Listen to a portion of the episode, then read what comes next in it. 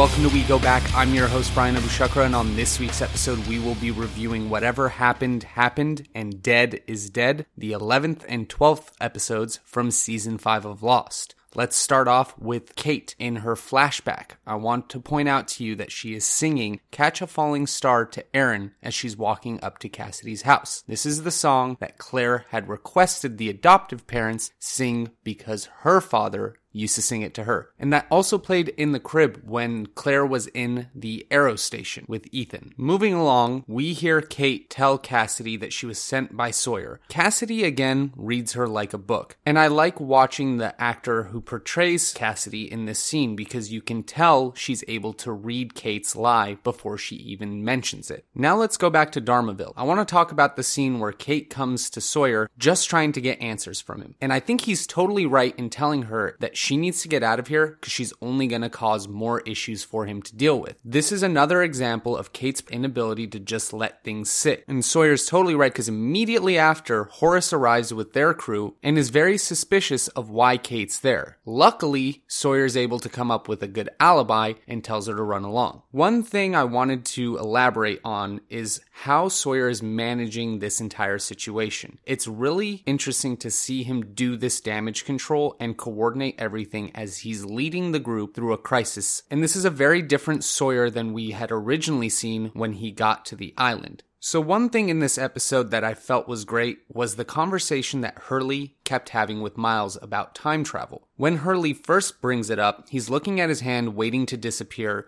like in Back to the Future.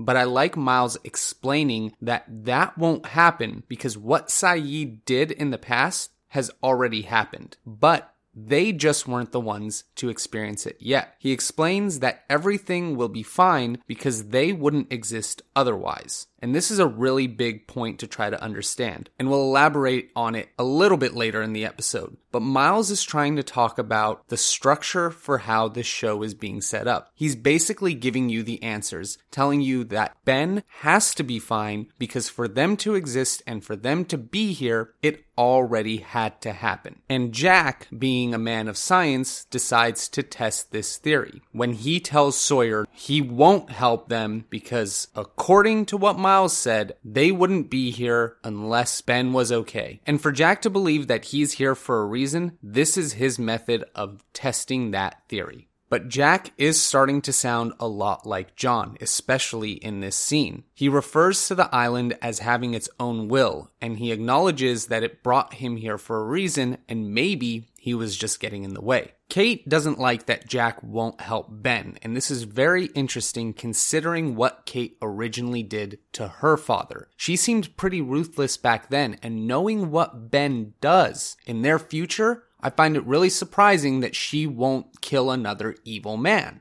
Now let's go back to the time travel conversation between Hurley and Miles. I think this is a really interesting way for Lost to make sure that you understand the whole framework of the time travel that they're using in this show, while they're also explaining the perspectives of how the viewers have seen everything. We get to experience time much like the characters in the show. And while time is linear, their perception of that time is now shifted. Each of their personal timelines exists on its own, but where that exists within the actual time of the world is what's changed. So when Miles tells Hurley that all of this already happened, we just haven't experienced it yet, we get a little bit of a nod to that later in the episode when Richard explains that Ben won't remember any of this incident when he goes through the procedure to save his life. So we get an answer to that question, but Hurley and Miles aren't there to experience it, so they don't know. Now let's dive a little bit deeper into Kate's motivations for wanting to help Ben. It really seems as though she was brought here specifically to save his life. She came back to the island with a bit more compassion, and this is backed up when Cassidy explains that Aaron was actually there to mend her broken heart for Sawyer. Kate needed something to help fill that void,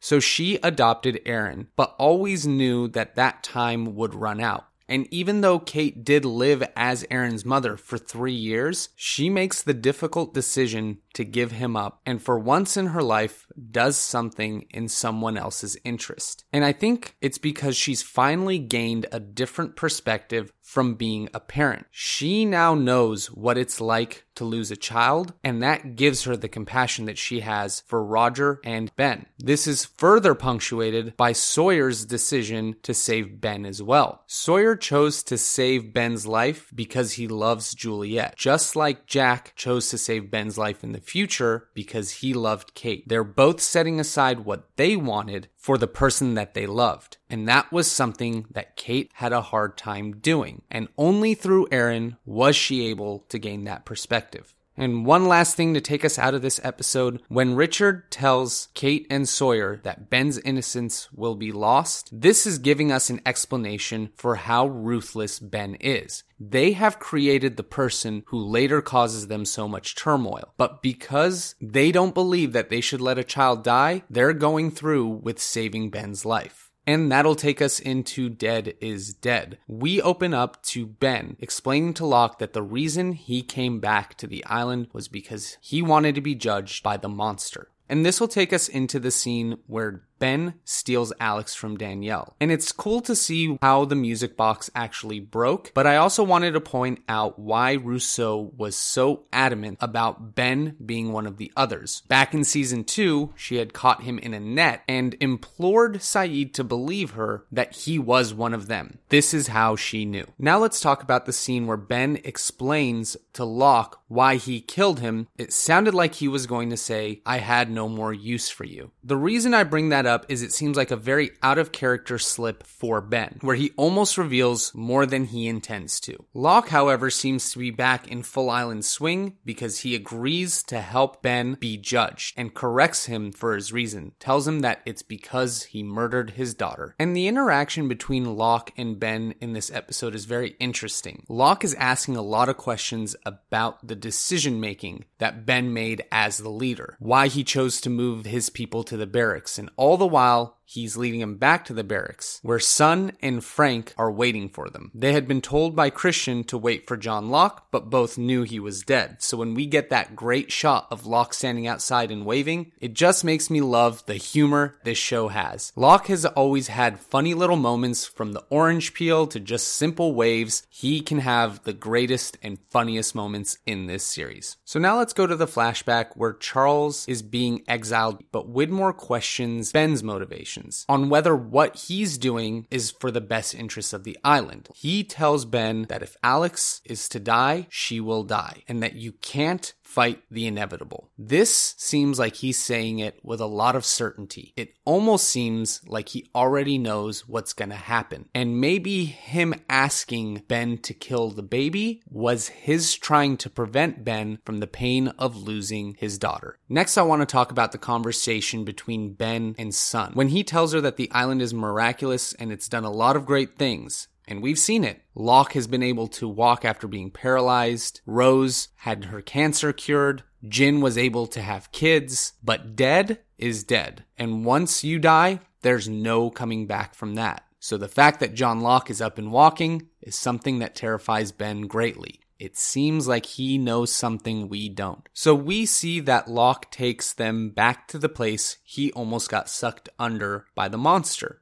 And before Ben goes inside, he apologizes to Desmond through Son. He had found Penny and had planned to kill her, but when he realizes that they have a child, remembers what it was like to be raised without his mother, and in that moment gives an opening for Desmond, who beats him senseless. So that explains why he looks all beat up when he gets on the flight. So Ben and Locke go down to visit the smoke monster. And one thing I wanted to point out is that when Ben falls down in the hole, Locke runs off to go get rope. But then we get a scene that's very similar to the one we got when Echo was being judged. However, in this case, it doesn't attack Ben. Alex actually shows up. And just as Alex leaves, Locke comes back to help. Folks, that'll take us to the end of this week's episode. Next week, we will be reviewing Some Like It Hoth and The Variable. Send in any of your thoughts, theories, questions, wegobackpodcast@gmail.com. You can follow me on Twitter @KingLordBrian. But until next episode, you guys take care.